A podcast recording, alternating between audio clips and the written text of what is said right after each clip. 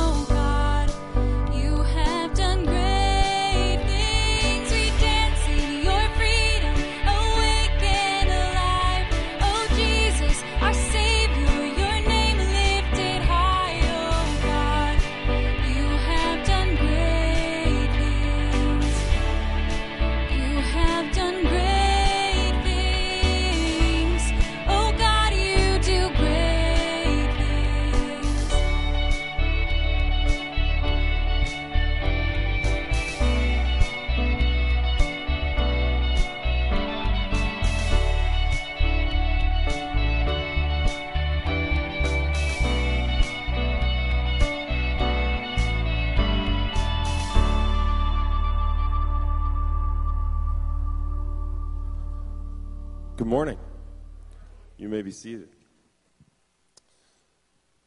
Welcome to Three Lakes Evangelical Free Church. My name is Pastor Ian. I'm the youth and family pastor, and we are excited for you to gather here with us, whether you're here in person or online. We're excited for you to be worshiping with us. If you're new or visiting, um, we would love to connect with you. We have a connect card in the seat in front of you. You can place those in the boxes on the back wall, and you can put whatever you want on there, whether it's uh, prayer requests or um, just your contact information or whatever you want to, you can do that. We've also gotten some from kids, which are always fun with, you know, fun emails and that kind of thing. So whatever you want to put in there, you can do that. The boxes on the wall are also where you can place tithes and offerings.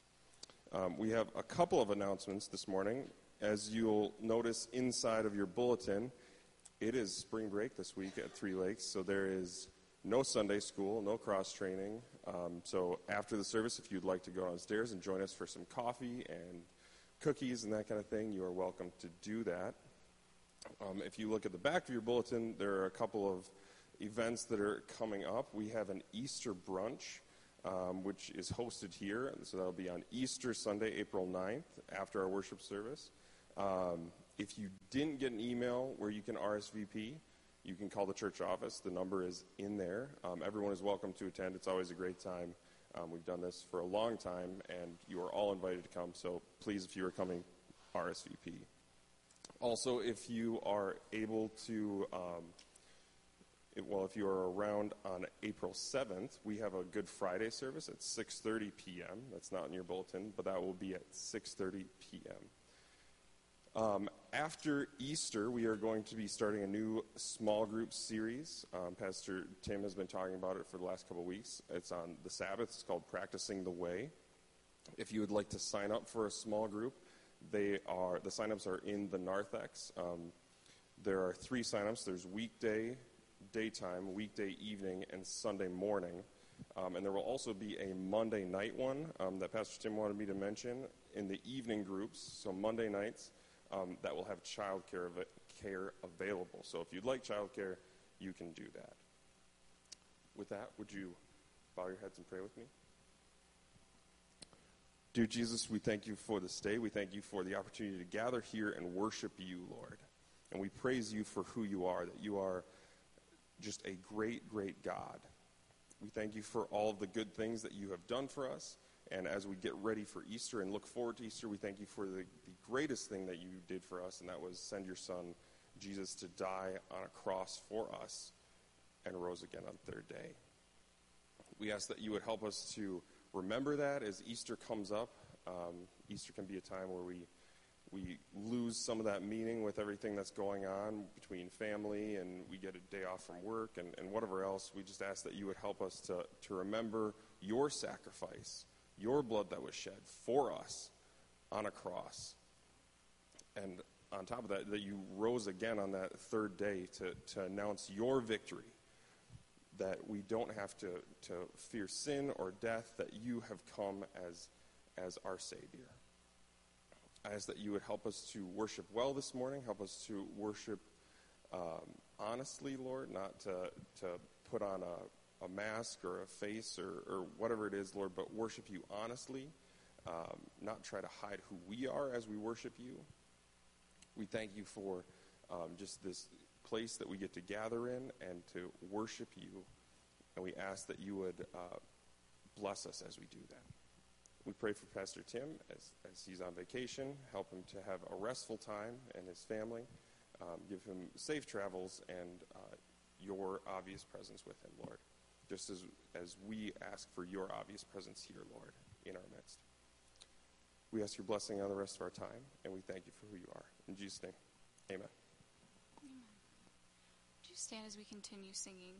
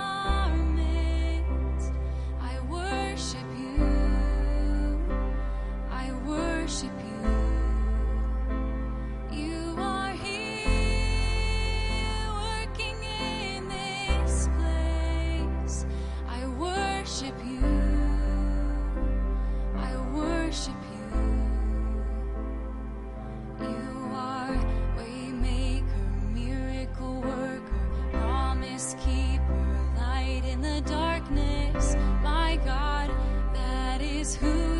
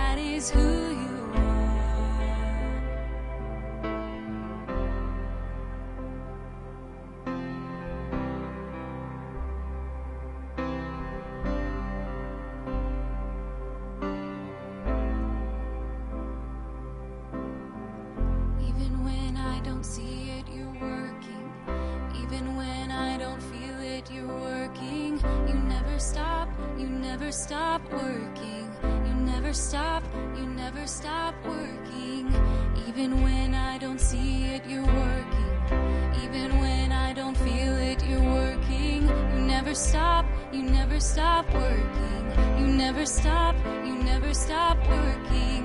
Even when I don't see it, you're working. Even when I don't feel it, you're working. You never stop, you never stop working. You never stop, you never stop working. Waymaker, miracle worker, promise keeper, light in the darkness. My God, that is who you are.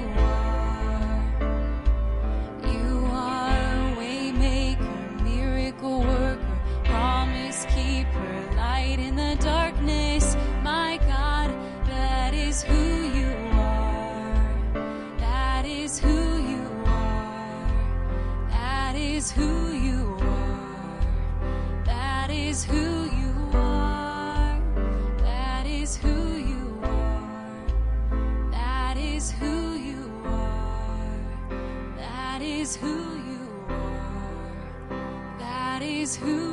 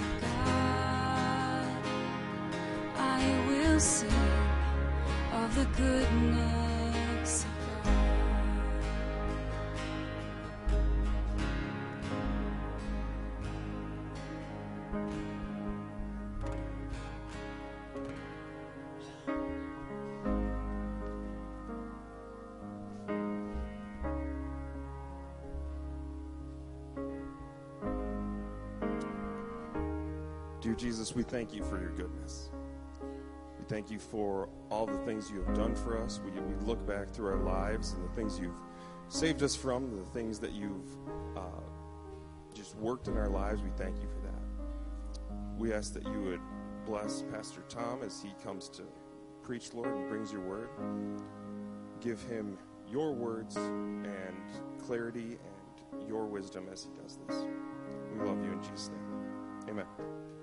Please be seated. So this morning we have Pastor Tom Kummel from North Life Church. It was St. Germain Evangelical Free Church, but it changed in the last month, about a month. So um, he is the pastor of disciple making there, and he will be preaching this morning.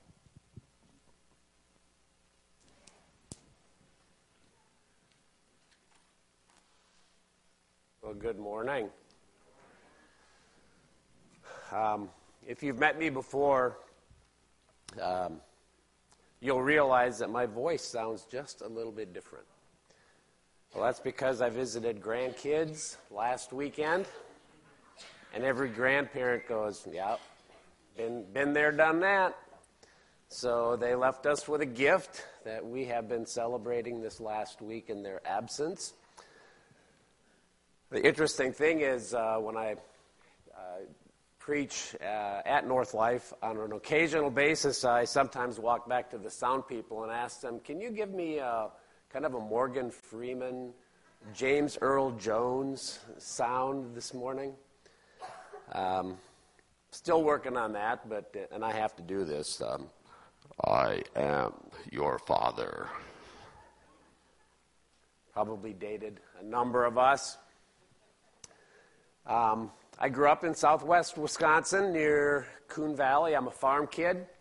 Uh, Coon Valley is a town of about 500 people. Our claim to fame is if you are a Seattle Mariners fan, uh, the Servais family owns the implement shop, still owns the implement shop in Coon Valley. Scotty is the son of uh, the owners there, so I grew up with the Servais family. Scotty Servais is now the manager, general manager for the Seattle Mariners. So Coon Valley is on the map. Uh, be praying for them. They just finished outside the playoffs last year, and hopefully will make Coon Valley proud. Uh, Coon Valley is just outside La Crosse. So I grew up in the southwest area of La Crosse, went to high school as one of the token Germans in a 99.9% Norwegian community. Uh, the cheer for our high school was Westby, Westby, rah, rah, rah, Lutefisk and Lefse, ya, ya, ya.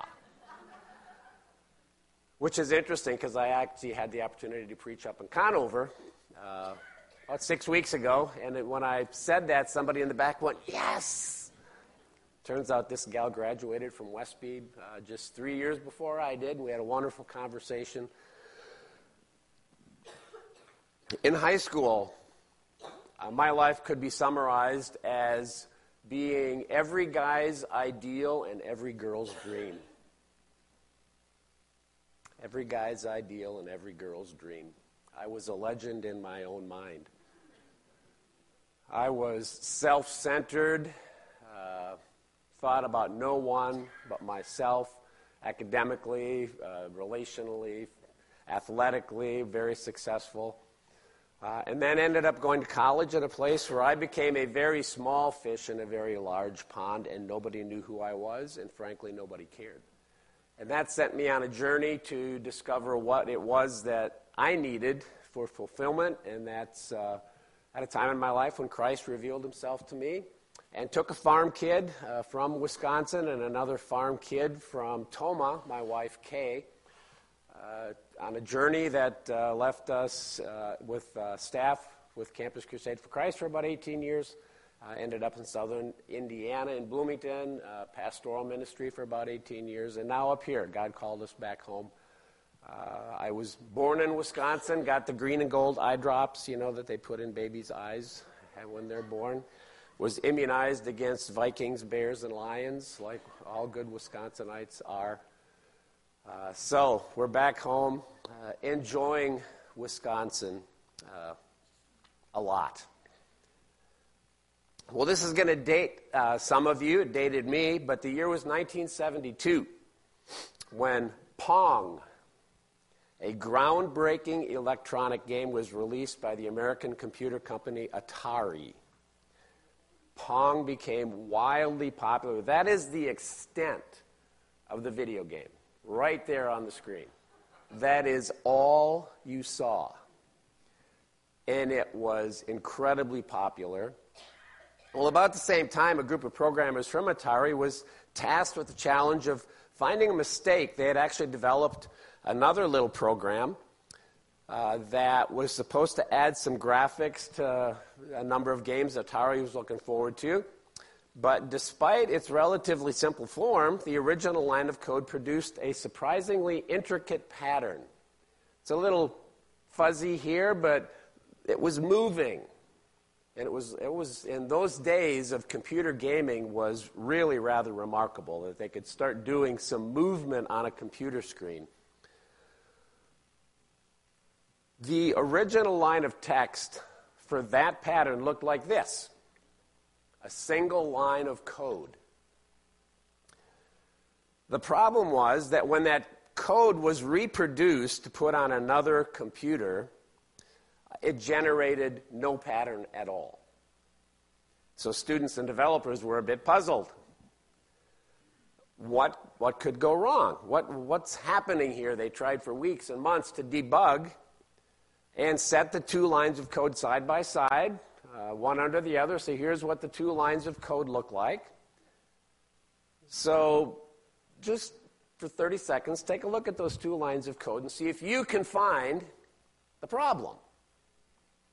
Because as I said, computer programmers looked at this for months and months, could not find out what was going on.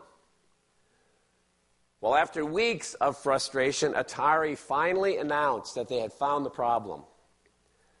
The problem was that without knowing it, the computer programmer tasked with reproducing the line on the other computer used the correct character, and that character is the decimal point between the two fives.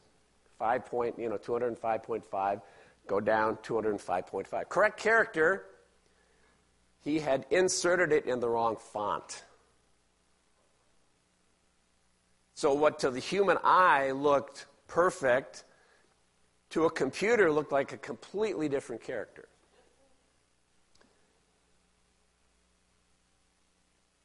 That was the almost impossible problem that they had to solve until a student, one student, paid the most careful attention.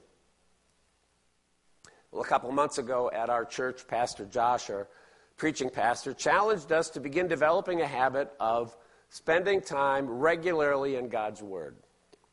And he based that uh, on a passage in Peter that he was going through, 2 Peter 1:19 that says, "We have the prophetic word more fully confirmed, to which you would do well to pay attention." One reason for that challenge was understanding that sometimes we don't pay very good attention. We're involved in the Christian life. We think we're doing what we, are supposed to be doing. But then we realize we're not paying all that careful attention. So that's the single point I want to make this morning. I want to encourage each of us this morning to consider God's Word together and pay attention. Why should we pay attention? To God's Word? Well, let me give you just a few examples of what God's Word says about itself. Hebrews 4:12 says God's word is living and active. We want it to be involved in our lives. 2 Timothy 3:16 says God's word is God-breathed. Who would not want to pay attention to those things that come from the very mouth of God? Psalm 119, 105 says, God's word is a light to our path. Sometimes it's a little bit dark. We're not quite sure what step to take. God's word will lighten that path. Isaiah 48 says, God's word lasts forever. Proverbs 35 says, God's word is flawless. Not only must we make it a habit of reading God's Word on a daily basis. We have to make a habit of paying attention as we read it. So, our passage today is a passage that, in one sense, became, for the very first time in my 65 years of life, a verse for the year. I've never done that. I've talked to people who said, Oh, my verse for the year is this, my life verse is this. I've never done that until I read a verse in Hebrews.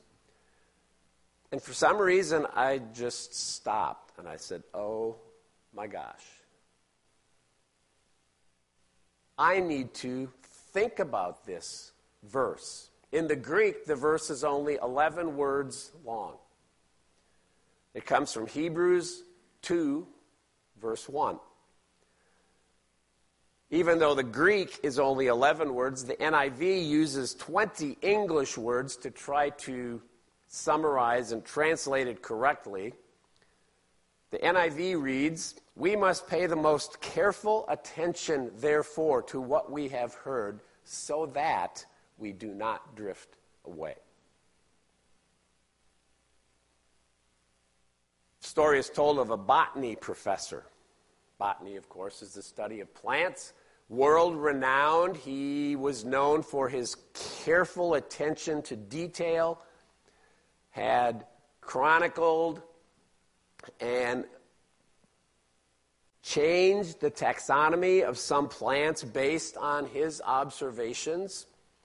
He had done that for an entire career and decided to retire. Well, in appreciation, the university gave him a six month, all expenses paid trip around the world. Just as a thank you to say to him, You've done this your whole life. You've given our university great credit. And we want to say thank you by sending you around the world, and maybe you'll find something that you're not familiar with. Maybe you'll find a plant that you haven't seen before. Maybe you'll be able to identify some different characteristics and reclassify some plants. Just, just do what you want. Go ahead. Enjoy six months on us. So he did. About two months into this botany professor's trip, the dean of the university thought he would call and see how the professor was doing, so he got him on the phone, thinking he was going to be in some exotic place studying some exotic plants. And the professor answered, and the Dean said, Well, how, how are things going? He said, They're going wonderful. I've never been more engaged in the study of plants. It's just wonderful to have this time to look closely and to study like I've really never studied before. And he said, Well, Professor, that's, a, that's wonderful. I can only imagine where you are. Tell me,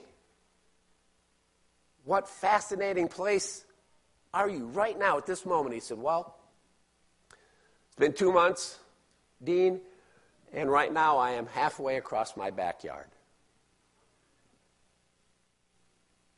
Here is a man who spent his life studying and paying attention and realized that in his own backyard there was even more to learn. Well, that's what I hope for this morning. Taking a few minutes to look at 11 Greek words and pay the most careful attention to those 11 words, God's words, 20 English words to see what we can find out about God, what God wants for us as we leave this place this morning. Now, even though the NIV translation of this verse begins with, we must pay the most careful attention, and that's totally appropriate, I prefer the original Greek, which begins with this word I'm not even going to attempt to say the Greek. I'm not a Greek scholar, but English translation is therefore.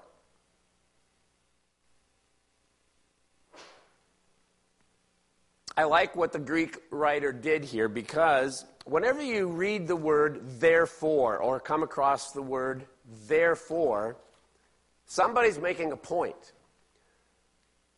They're saying that on account of what I just said, or in light of what I just said, listen.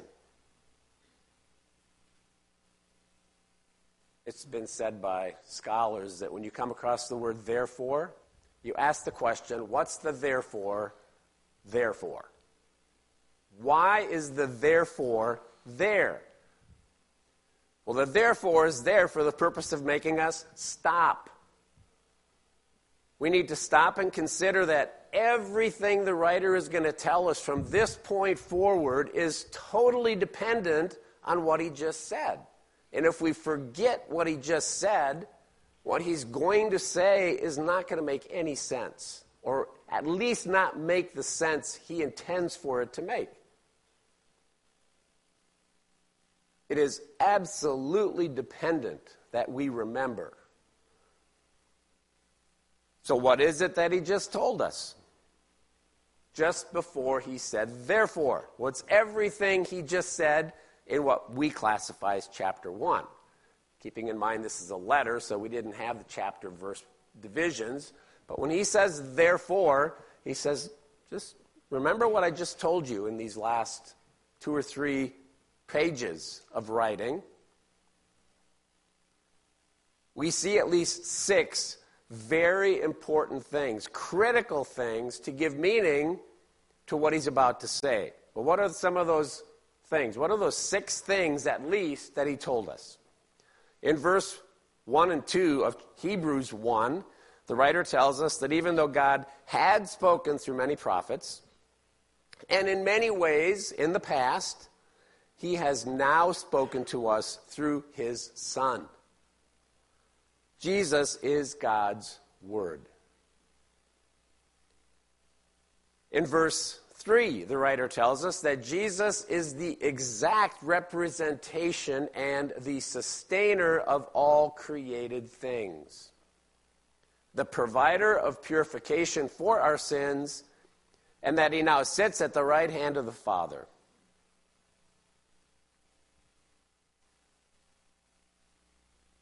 Jesus completed God's plan of salvation. In verses 4 to 6, the writer records the Father as saying, You, Jesus, are my Son. Today I have begotten you. Actually, the NIV says, Today I become your Father. Which other translations use the word begotten. Begotten is not a word we use a lot today. Beget. Unless you're a King James reader, you know, with all the begets, this person beget that and beget that and beget that. And they would have translated this Today I have begotten you.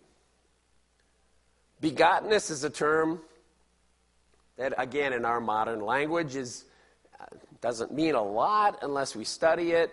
But we all say it in all the creeds. If we've ever said one of the creeds, when it says Jesus is true God from true God, begotten, not made. Well, what's the difference between being begotten and made? It's central to the identity of who Jesus is. C.S. Lewis explains it, I think, best when he says, To beget is to become the father of, to create is to make. When you beget, you beget something of the same kind as yourself. A man and woman beget babies. A beaver begets little beavers.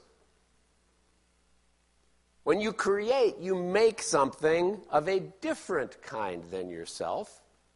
A beaver builds a dam. A person carves a statue. That is the first thing to get clear, C.S. Lewis says. What God begets is God. What God makes or creates is not God.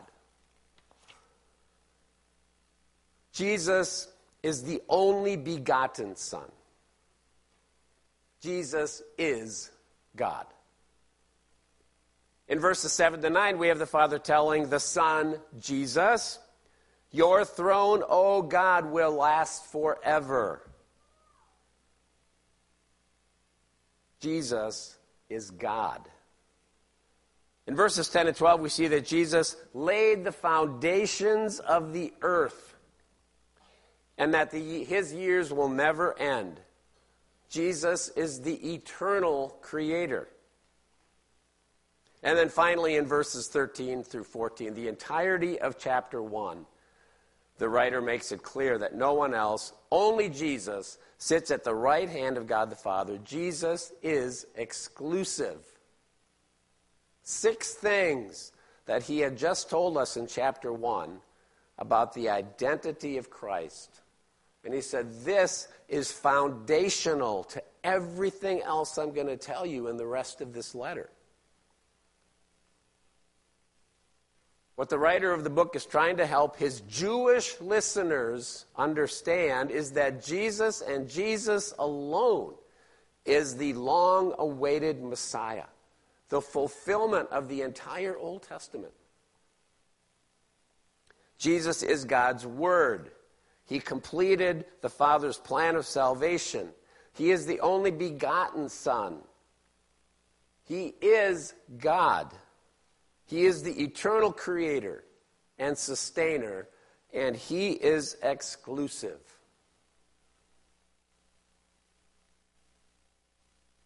What this verse is saying is something very similar to what the Apostle Paul said in his letter to the Ephesians, where he wrote, We are members of God's household built on the foundation of the apostles and prophets, with Christ himself as the chief cornerstone.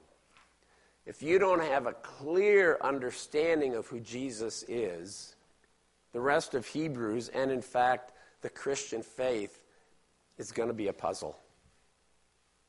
It's going to be inexplicable. It's going to be confusing. It's not going to make any sense at all. Based on that foundation, however, we can move forward with what the writer tells us in Hebrews 2. He begins, actually, the um, next part of this, he uses the word we in the Greek, therefore we. Those, that little two letter word, we, is packed with meaning. While I was studying this passage, it was really simple, and it's probably really simple for you to read God's Word and to be reminded, since it's God's Word to the church, it's God's Word to me.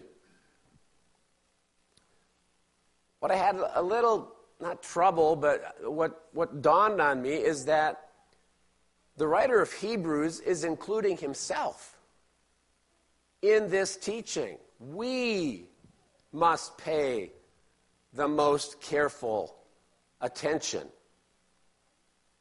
Really?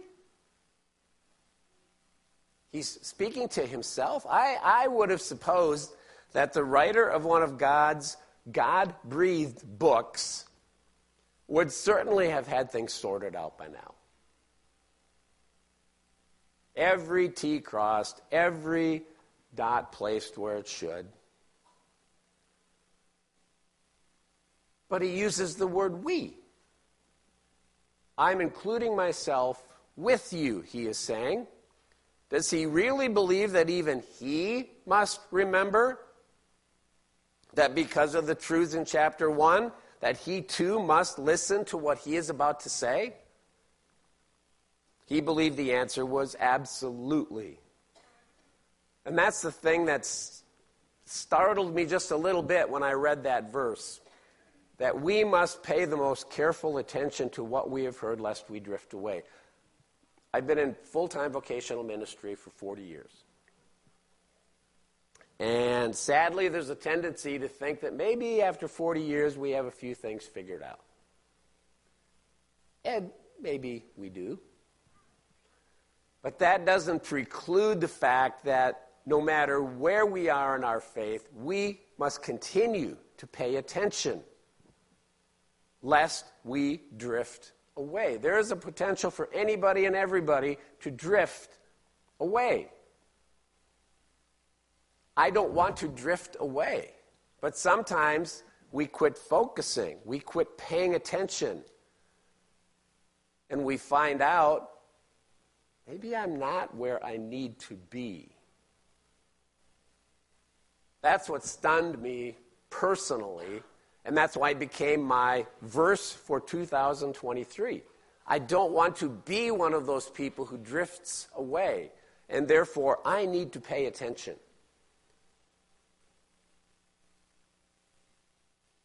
The next thing the writer says is that we must. We must. The Greek word here also means it is required, it is necessary. In other words, because of who Jesus is, it necessarily follows that I absolutely, positively must do something. And whatever that something is, the writer says, we must pay beyond measure, pay the most further than the upper limits of be obsessed with something. Now, again, whatever it is that the writer is telling us, as a result of understanding who Jesus is, he's telling us that we must do this with energy beyond measure. But again, be obsessed with what? Hebrews 2 1 continues. We must pay the most careful attention.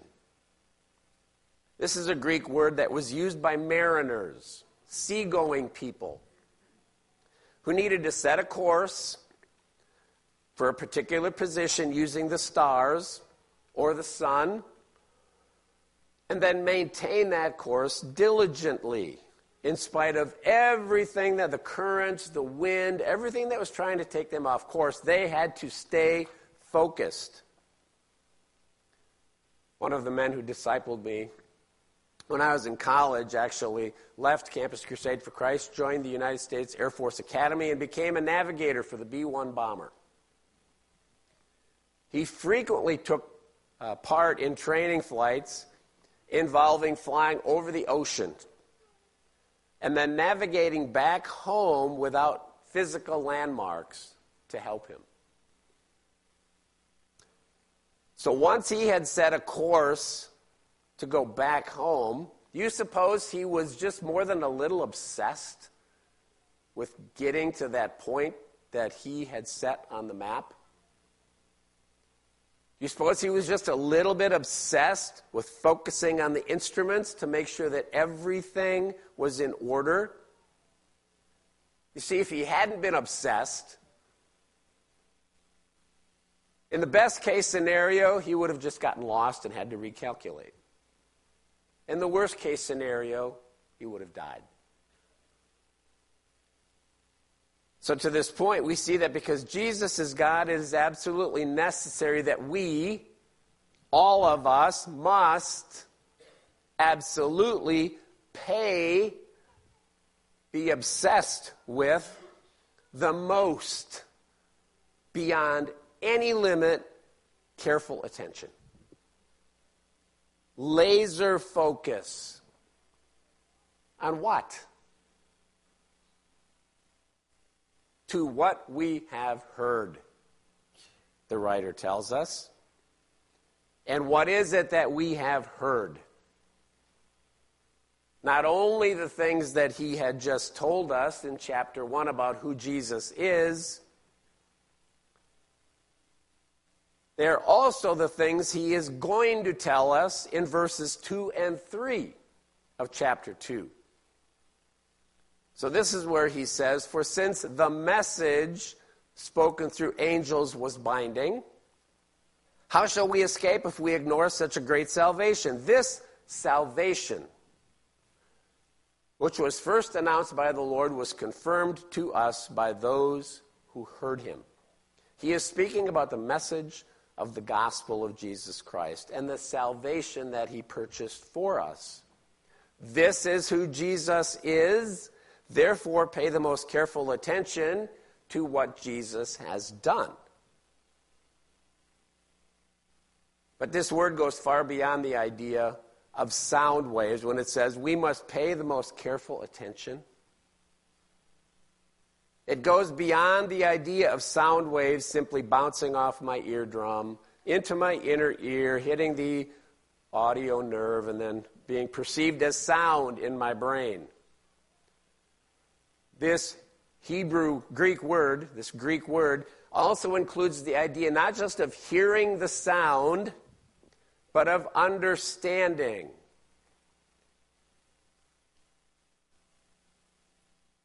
Now, it's a little hard for me as a husband, but my wife understands this completely and totally. Because I often hear her words. Oh, yeah, those sounds bounced off my eardrum and went into my brain. Did I understand? Ah. Every wife nods her head. There's a difference between just sound waves bouncing off your eardrum and understanding. And that's what the writer is saying. Pay attention. Don't just hear the words, understand the words. Jesus addressed this issue when he spoke to the disciples, and he said in the Gospel of Matthew, Though seeing, they do not see. Though hearing, they do not hear or understand. We have three clocks in our dining room. Every half hour, they go off. One of them is a cuckoo clock. One of them is a cuckoo clock that also chimes. One of them is a kitchen clock that only chimes. And I'm obsessed with making sure they all go off at the exact same time. But what amazes me is that I can be sitting in our dining room and I'll glance at the clock and I'll see it's like two or three minutes after maybe 11 o'clock. And I'm thinking, I don't recall hearing any of the clocks. It's 11 o'clock. How could I possibly have missed three clocks cuckooing and chiming? But I'm sitting there two minutes. It's like, are they broke? No, they're not broke.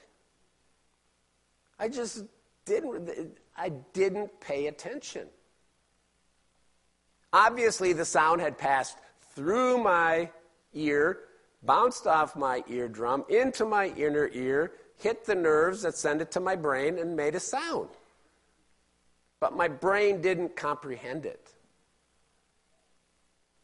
The writer of Hebrews is encouraging his listeners to not just hear, but to understand.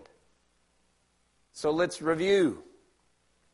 Therefore, because Jesus is God's Word, because He has completed God's plan of salvation, because He is the only begotten Son of God, because He is God, because He is the eternal Creator, because He is exclusive, we, all of us, must absolutely, positively, necessarily pay the most, beyond the outermost limits, be obsessed with careful attention to the things we have heard, who Jesus is, and what he did in preaching the gospel of salvation.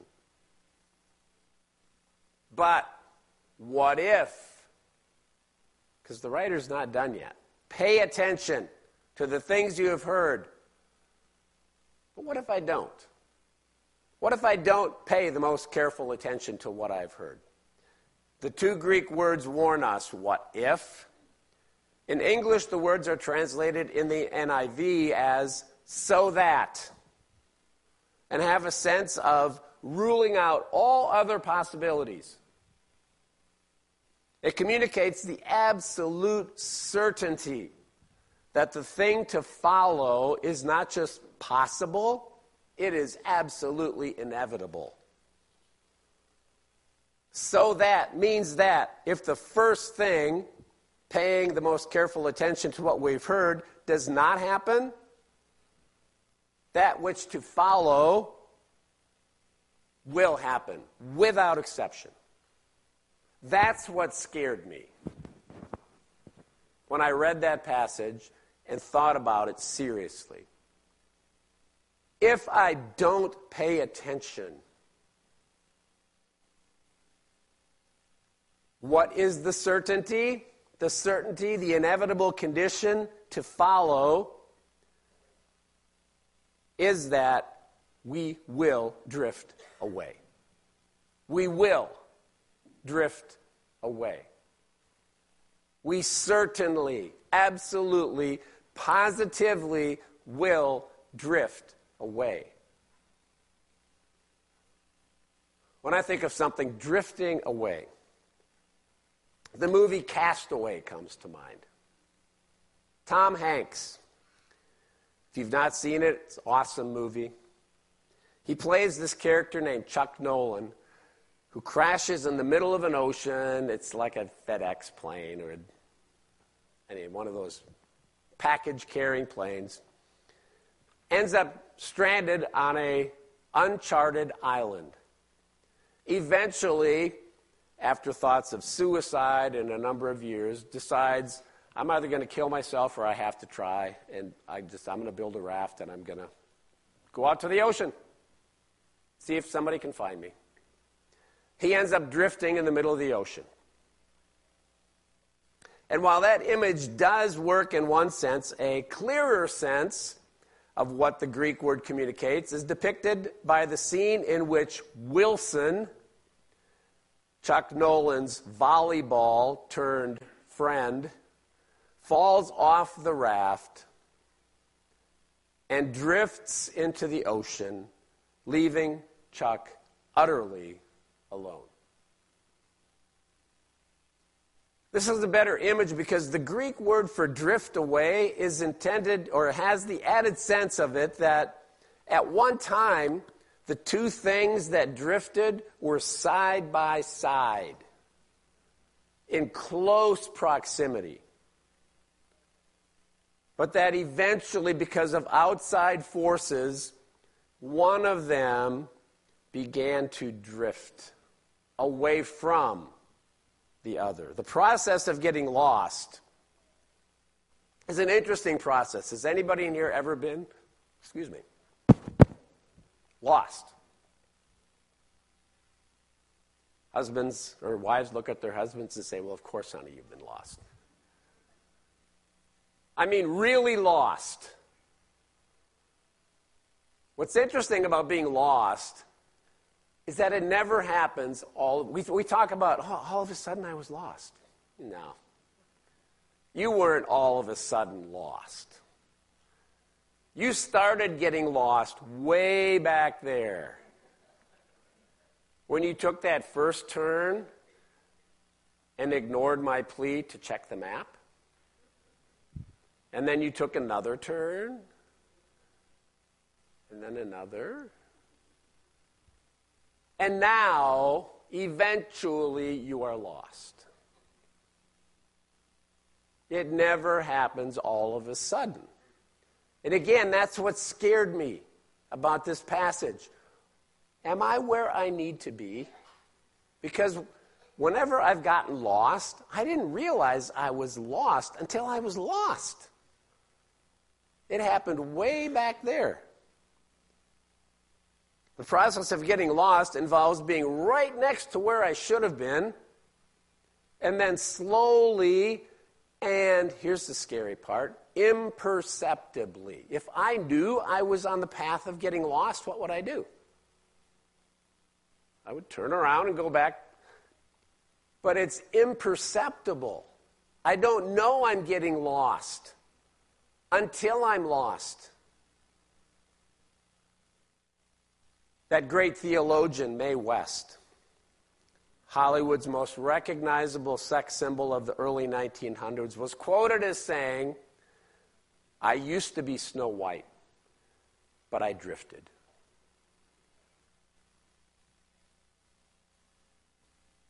We must pay the most careful attention, therefore, to what we have heard so that we do not drift away the writer of Hebrews is pleading with us, begging us, warning us not to be Wilson, not to be Mae West, not to be that person who has perhaps heard the message of the gospel and may, in some sense, be living the message of the gospel but now finds themselves not paying the most careful attention and now drifting away. Do what I did beginning of this year. Ask yourself, where are you truly in your relationship with Christ? Have you heard? Do you understand? If not, pick up a Bible this week. If you don't have one, I'm sure they can find one for you. If you don't know Christ, because it has to start there, find someone who can help you get to know him. But what about those who have heard, have understood? Well, it says, We have the prophetic word more fully confirmed, to which you will want to pay attention. That's what 2 Peter tells us.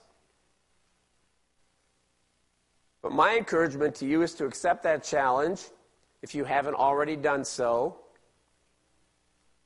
That challenge of going back to God's Word on a regular and a consistent basis and paying attention. Try this for a couple months. It's what I went back to that I had tried a number of years ago. I am writing my way through the Bible. So as I read it, I'm writing it down. It's super slow. Really slow. But you know what I'm doing as I'm writing? I'm paying attention. And I'm seeing things that I hadn't thought about before. My encouragement to all of us is to accept the challenge. If you're not in God's Word on a regular basis, begin that habit. If you are in God's Word on a regular basis, do something that switches things up a little bit so that you are paying attention. Pay the most careful attention so that you do not drift away. In 1908, the English explorer Admiral William Peary took his crew to the Arctic Ocean because they wanted to go further north than they had been to continue their chartings. They calculated their location on the ice that they were walking on, took regular readings over that course of that night, made sure they knew where they were, and started walking north. Hour after hour after hour, they finally stopped, totally exhausted, cold, hungry, took another set of readings, and to their dismay, discovered that they were now further south than they had been when they began their journey heading north. What in the world happened? But what they discovered is that they had been walking on a large ice floe that had actually been drifting south faster than they were walking north. They had no idea that they were drifting. No matter where you are in your relationship with Christ, the writer of Hebrews challenges us pay the most careful attention to what you have heard so that you do not drift away. Let's pray. Father, your word is full of such hope, such grace, such mercy. But your word is full of reminders that we have a part to play in our own salvation as we walk with you and work out that salvation with fear and trembling because the reality of it is that if we do not pay the most careful attention to what we've heard, we could well drift away. Father, let each of us have a conscious sense of your presence here this morning because as we sang when this service began, you are here. We worship you, we glorify you, we give you thanks and praise,